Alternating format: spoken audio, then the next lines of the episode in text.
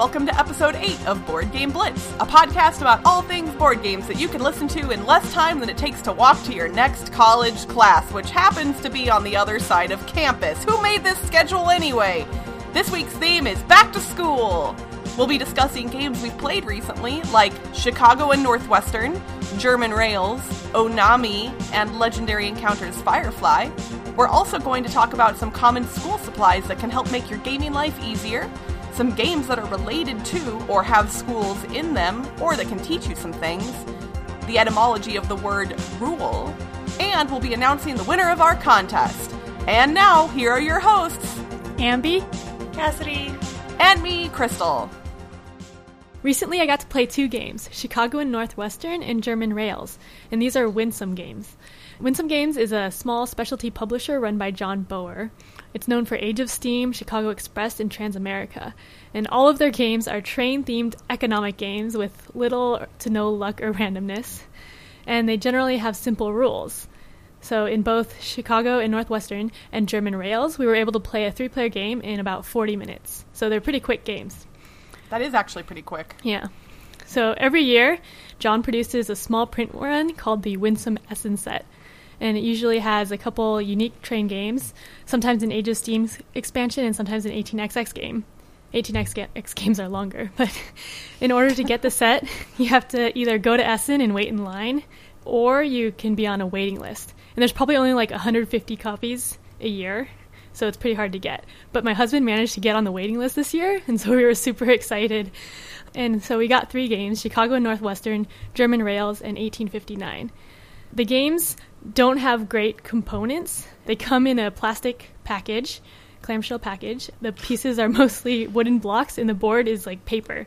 But it's like cardstock paper, so it's not terrible paper, but it's not mounted. But the focus of the games on the mechanics, not the components. And if a game is popular enough, then a big publisher will pick it up and print it nicely, with, like with Chicago Express, with art and nice components. So I played Chicago and Northwestern in German Rails. Both of these games have auctioning stock and placing track. And I like German Rails more because it was more focused on the track laying. So you only get points from laying tracks in cities and connecting different colors, and you win with the most points. Whereas in Chicago and Northwestern, you win by having the most money, which you get from the company dividends.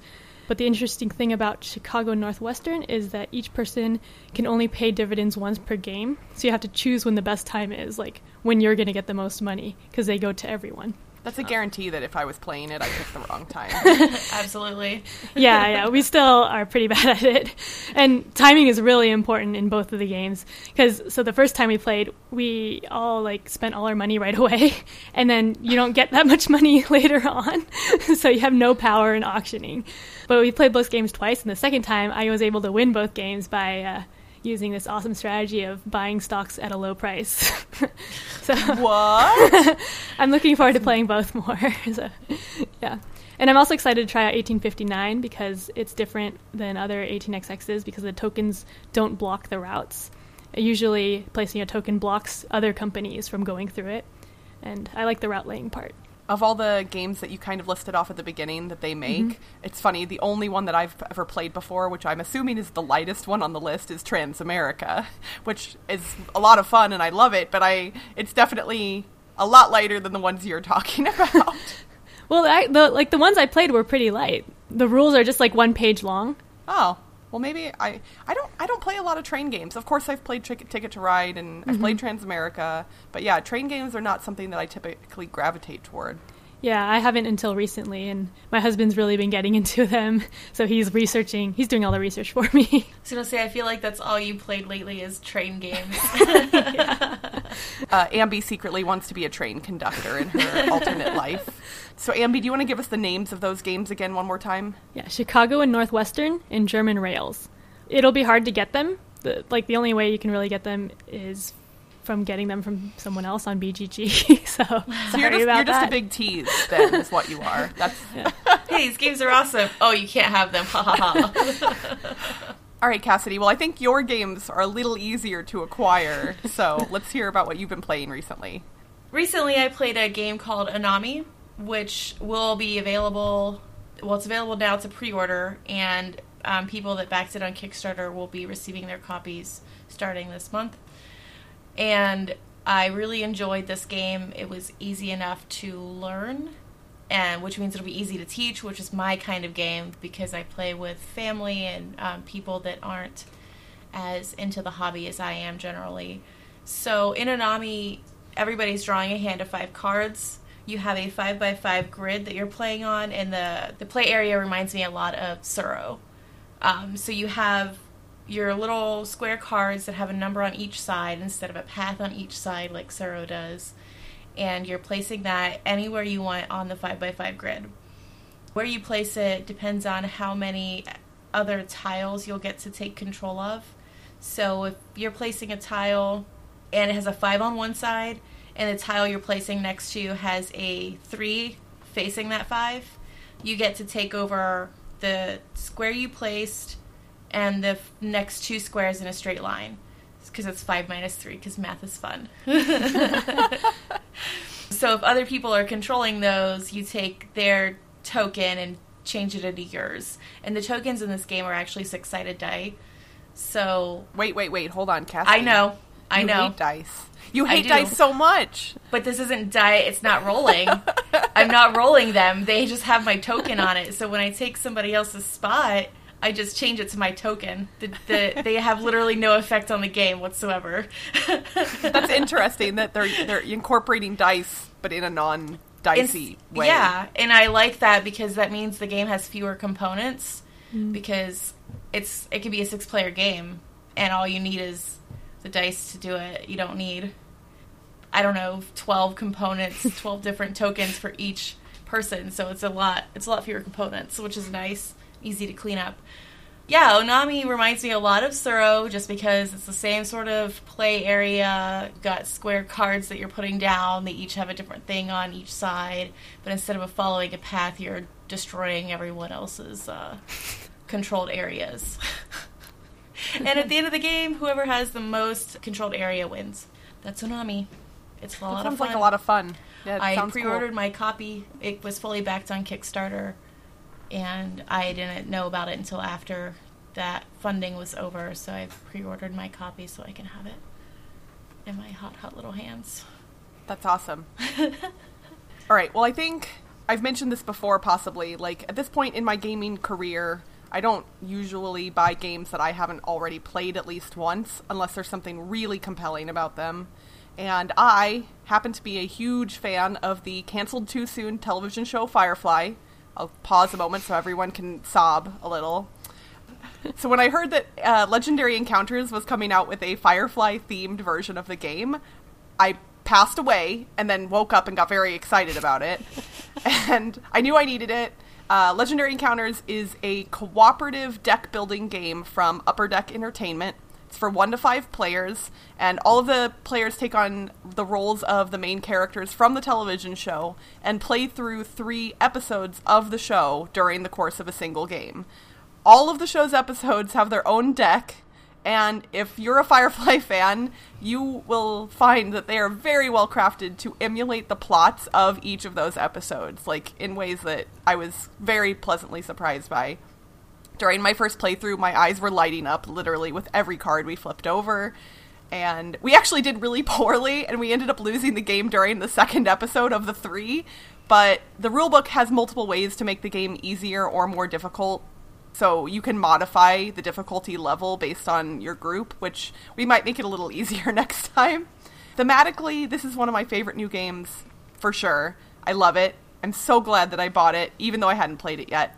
But there's a couple issues that take this from being my perfect new game to being just an awesome new game. So when the game comes, all of the cards were packaged in plastic and they weren't grouped in their specific groups very well. So sorting everything out right from the get go was a little bit of a bear, but you know what? That's okay. I can deal with that.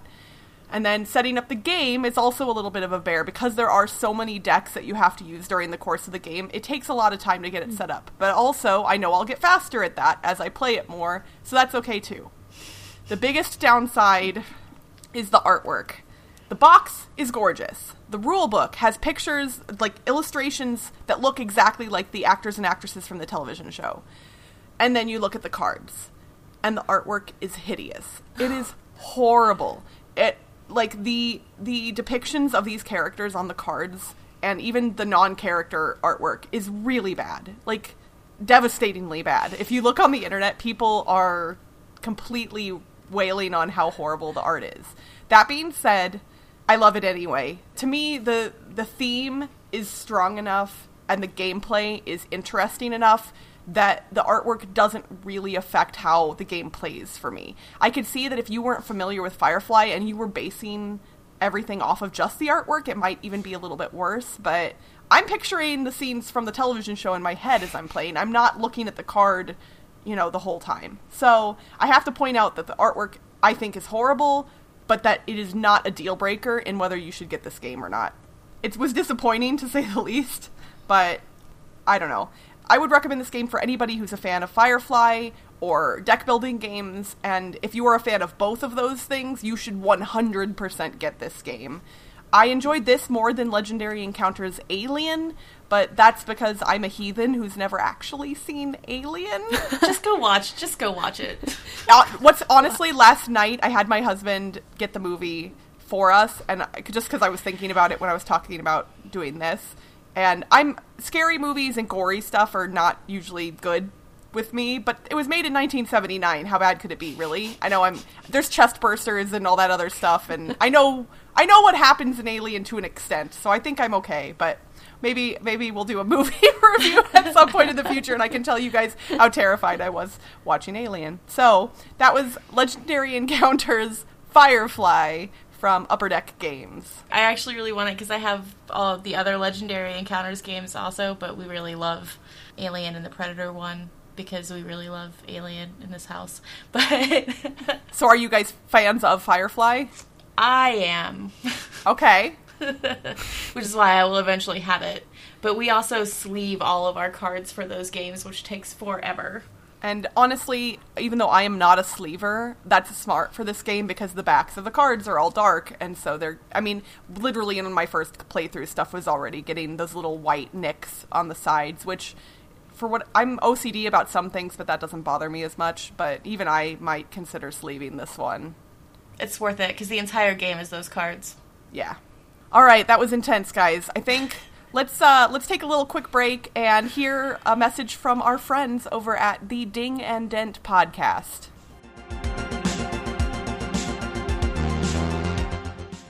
Hi, I'm Raf Cordero.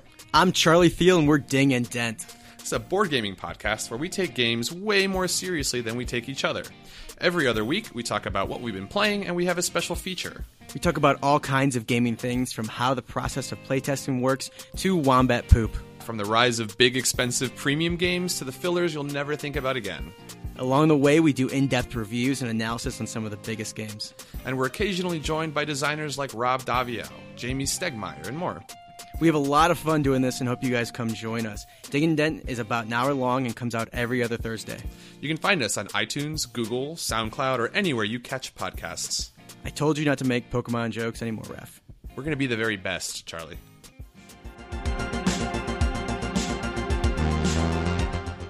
Okay, in case you guys are curious, no, we have not sold out to the man. That message you just heard was from our friends over at the Ding and Dent podcast, as they said, and they are another small time, kind of new ish podcast. They've been around for about a year now, but they are friends of ours, and they're actually helping support us as well. We recorded a commercial, which, trust me, you'll want to hear. So you're going to want to go over to the Ding and Dent podcast and listen to their most recent episodes, and you might hear a little promo for us. But please, please go check them out, show them some love, subscribe if it's something that you're interested in. Raf and Charlie are awesome dudes, and they talk about a lot of cool stuff on their podcast. All right, so since this week's theme is back to school, we wanted to talk about a gaming accessory that is school related. And what better thing to talk about than school supplies? There are so many different school supplies that can help enhance or improve your gaming experience. I'm not gonna lie, I really love school supplies. I go back to school shopping every summer, even though I'm not in school. Yes. I love when Staples has sales. We're such nerds. All right, so What are some school supplies that you guys would recommend to people? Like, okay, right now there's sca- probably some sales at your local Walmart or your Staples or Office Max slash Office Depot. What which name do they keep? I don't know, but like, what could people go out and buy that they wouldn't think about necessarily for helping with board games? One thing that I've been using recently a lot more is a calculator. So there's a lot of games that have intense math calculations at the end. That It's all those not- train games you keep playing. yeah, but there's also other games like Power Grid or Seven Power Wonders. Grid's sort of a train game too. You could use the calculator on your phone, but it's not very satisfying to press those buttons. So actually, I have a old-fashioned calculator with those big button keys that make noises as you press them down. I don't know what they're called. It's awesome. So that's really fun to use. I mean, at least you're not using an abacus. Please use an abacus next time. or a slide That sounds rule. Amazing. Something that I've used in the past with my gaming, having a supply of mechanical pencils with erasers nearby tends to be helpful. Especially, again, kind of like what you were saying, Ambi, with games that have slightly more difficult scoring. If you don't have a calculator nearby, doing stuff in your head, I know, is a little bit more difficult, especially for those of us who have been out of school for so long. So it's nice to have a pencil and paper and Yeah. some erasers to take notes and add stuff up and I actually some games even require that you write on things Yeah. like Qwixx that I've talked about before. The mm-hmm. original version just has pads of paper, and so you have to write on those. So having some pencils nearby is actually helpful with gameplay as well. And I like using pencils over pens, especially like if I'm teaching new people Qwixx. Occasionally, I'll run into something where someone X's something out and then quickly realizes that that was the wrong thing to do. And I'm the type of person that, especially when you're learning a game, like if it's im- an immediate kind of thing, like takebacks are okay. Mm-hmm. But if you wrote something in pen, kind of more difficult to do that. So Yeah. pencils are helpful in that regard because then you can erase stuff. Yep. That is true. I have like a little Plano case full of things that I would maybe eventually need for any given game that I'm out with since I play not at home a lot. So I have pens and pencils and little post it notes and my dice and all sorts of things like that. And I think the thing that's been used the most so far is the little post it notes. Oh, that's interesting. well, and uh, having a little Plano box or like a pencil case or something like that, like if you have little bits that you need to keep stored, like extra dice or stuff like that, like that's perfect. Yep. I love it. It's my emergency gaming kit. Very cool. So hit up those back to school sales, guys, and uh, amp up your board game experience. Be a super nerd. like all the cool kids.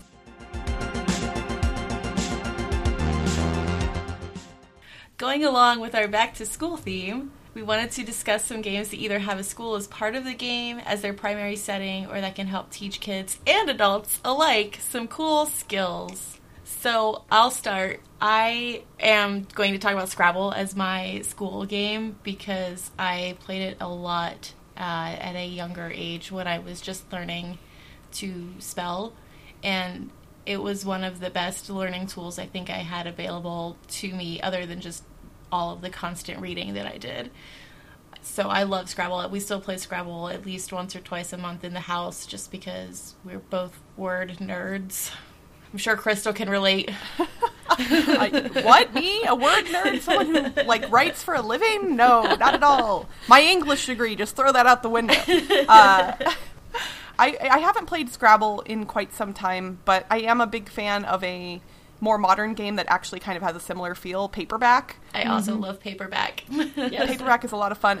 But what those games they fill the same niche, but maybe for different age groups. Like Scrabble, I think is a little more accessible to younger kids, whereas Paperback is maybe a little cooler looking to like an older kid because there's the deck building aspect as part of it. But both games are going to teach you how to spell, and that's really awesome. Like I think just like, you know, worksheets where you have to spell words correctly is kind of boring, but this is a fun way to learn how to spell.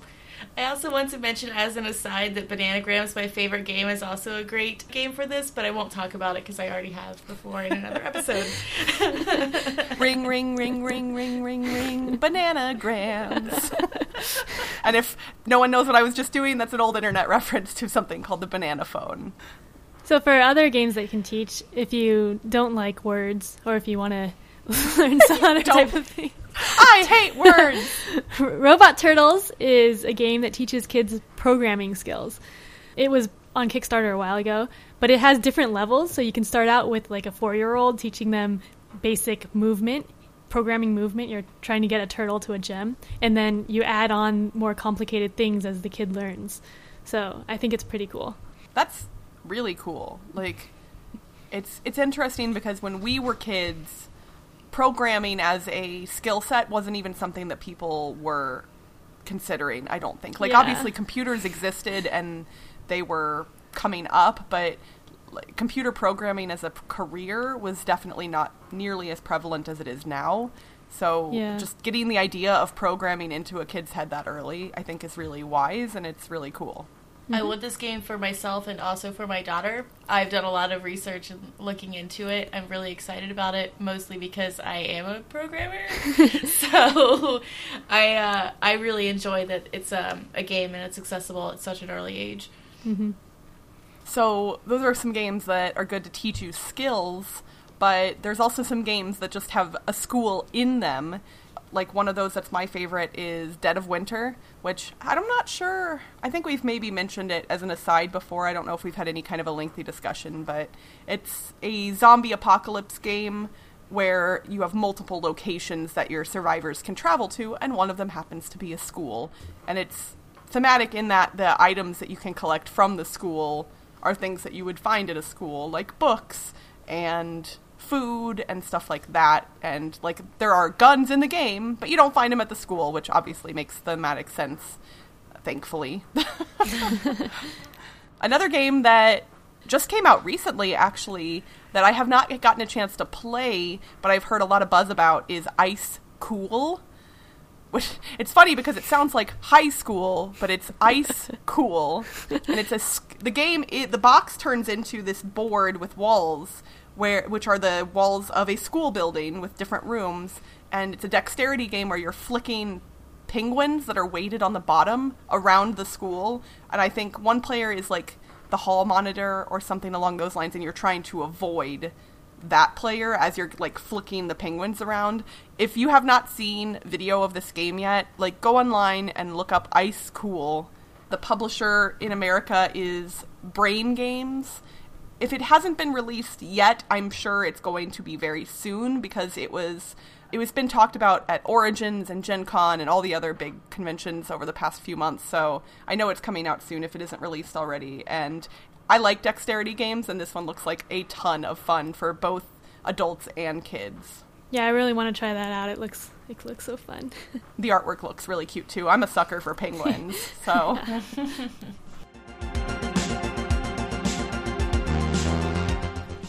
For this week's board game etymology, I'm going to discuss the origins of the word rule, because rules are important in both games and in school.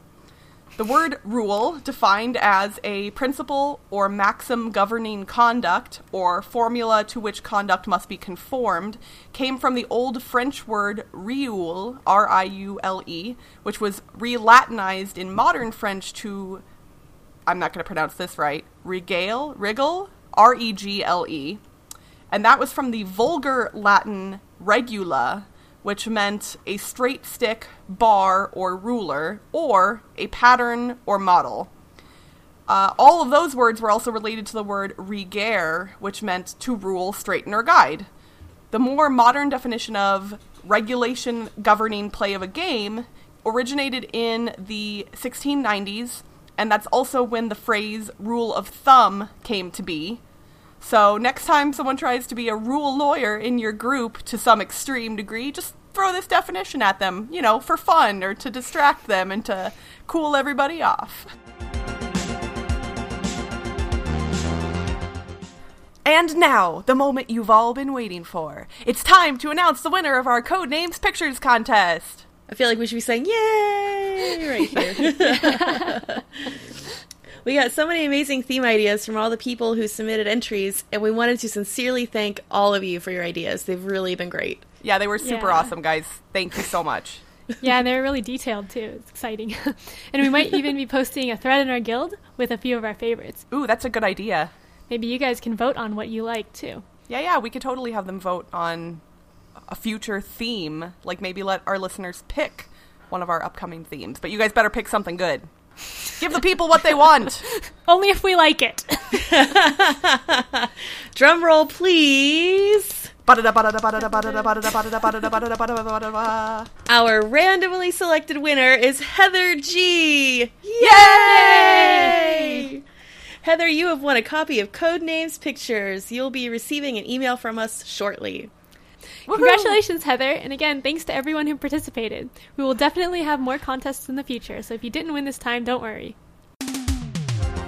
And that's it for this week's Board Game Blitz. Visit our website, boardgameblitz.com, to get links to all our social media pages, including our Facebook, Twitter, and Board Game Geek Guild. Loving the show? Please leave us a rating on iTunes or your podcast supplier of choice. Have suggestions for the show? Shoot us an email at boardgameblitz at gmail.com. Until next time, keep your wits about you, but share the blitz with everyone you know. Bye, everyone! Bye!